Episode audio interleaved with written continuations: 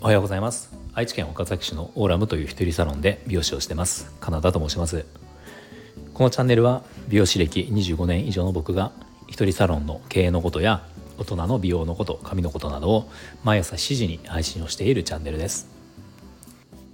はい、えー、今日はですね初めて見えたお客様を見るとその方を前に担当していた美容師さんのお客様との距離感が分かってしまうよという、まあ、そんなお話をしようと思います。あのまあ初めて、ね、例えば僕のお店に初めて見えたお客様っていうのは、まあ、前回までどっかの美容室に行かれてたわけですよね。であのまあ点々といろんな店に行ってる方はちょっと今日はあの話はち、えーと対象ではなくて、まあ、どちらかというとずっと通っていた美容室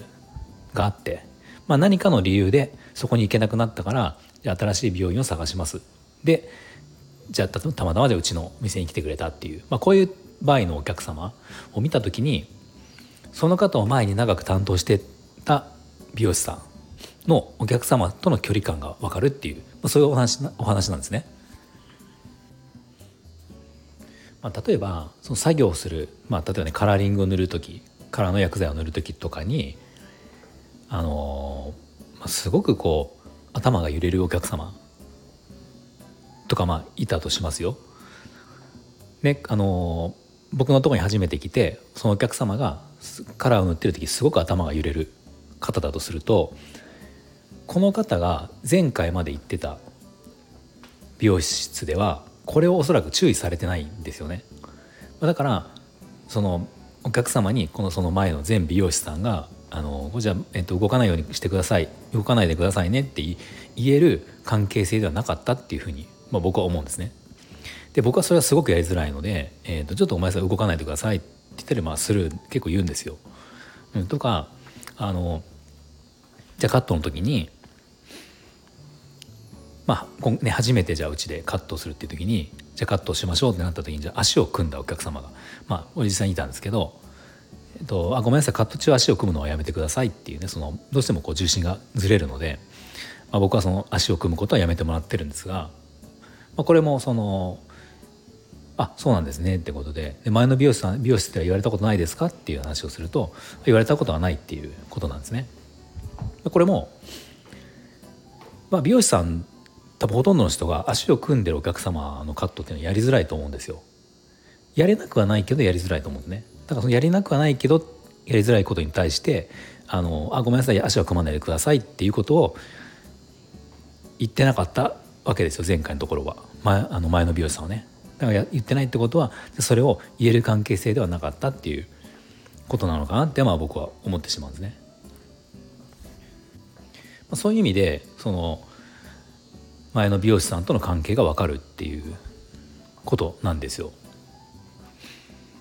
でこのなんかまあこちらがやりづらい美容師さん美容師側がやりづらいこととか、まあ、お客様に対してこうしてほしいなっていうことってまあやっぱあると思うんですよ。その,、えー、とそのレベルはいろいろあるんだけどお客様に対する要望っていうのはやっぱあるんですよね。うん、でもその要望をまあ要はどのぐらい伝えてるかっていうのってすごく僕は大事だなと思って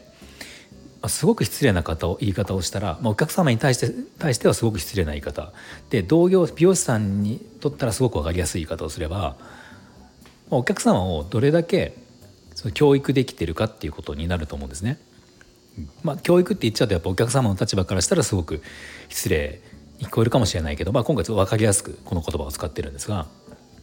要はそのお店、ね、このお店ではあのこのお店というかねこの美容僕、まあ、僕が切る場合はこうしたいっていうことに対してお客様にこれを分かってもらう、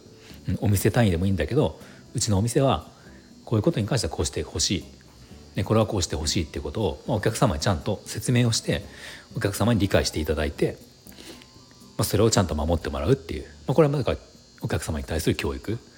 うん、だからまあ分かりやすいところで言えば遅刻なんかでもそうですよね。予約の時間に対して、えーとまあ、ほとんどの方が守るとは思うんだけどそのまあ中には例えば10分ぐらいは大丈夫っていう許容範囲って思ってるお客様がいてでも美容室側からしたらもう10分ってこれもアウトだったりするんだけど、まあ、それをだから言えるか言えないかっていうのもあるしそれ言ってあのねこう言うのって大変というか言いづらいと思うんだけど言うことで分かっていただいてじゃあそうなんだってその、ね、今まではじゃそのお客様10分ぐらいと思ってたけどあ美容師さんからしたらすごく大きなことなんだなっていうふうに心をこう入れ替えて考え直してくれるというか知らなかっただけだからじゃあそれを分かってもらえれば、まあ、これはうまく教育ができたっていうことになるので、まあ、なんかそういう意味で、えー、そのお客様に分かってもらうっていう意味での教育っていうのはすごく必要なのかなと思います。でお客様からの立場美容室に行く側からの立場行く側の方に、えー、気をつけてほしいのはだからお店によってとか美容師さんによってその要求することってやっぱ変わってくるっていうことがあるよっていうことですね。なのでさっきの僕の話で言えば前の美容室では足を組んではダメだよっていうことは言われなかった。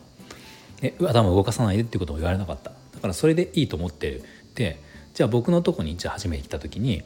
僕はじゃあ足を組まないでとも言ってるし頭動かさないでくださいねっていうとも言ってるわけですよだからあそこの美容室ではこれを言われなかったのにここでは言われるっていうことって多分いっぱいあると思うんですよ。まあ、でもこれは全部どれも別に間違いじゃなくてもうそのお店のルールとか美容師さんのルールとか美容師さんの許容範囲だったりこだわってる部分だったり、まあ、カットにこだわってたら僕足を組んでほしくないし、まあ、カットはそこそこって思って、ね、お客様とのこういい空気感とかその和やかな雰囲気っていうのを重要してればいちいちそこまで言わなかったりとかねいろんないろんな考えがあるのでまあ、だから何がどこの店が正しいとか何がおかしいおかしいとかっていう話ではないので、まあ、もし今後その、まあ、お客美容室に行く立場の人で言うと今後そのいろんな美容院というか新しく違う美容院に行った時は、まあ、新たにそこの美容室のそのルールとかこだわりっていうものがあるので、まあ、それはそれで受け入れるっていうことを意識しておいてもらうと前はこうだ前の店はこうだったとかでそういう事例はなくなるので、まあ、これはやっぱそれぞれ違うんだよっていうことを分かっておくといいのかなと思います。はい、では今日は、えー、美容師さんとお客様の距離感の話をしました。はい、あのもし何か少しでも役に立ってたようでしたらいいねボタンフォローをぜひお願いします。では今日も最後まで聞いていただきありがとうございました。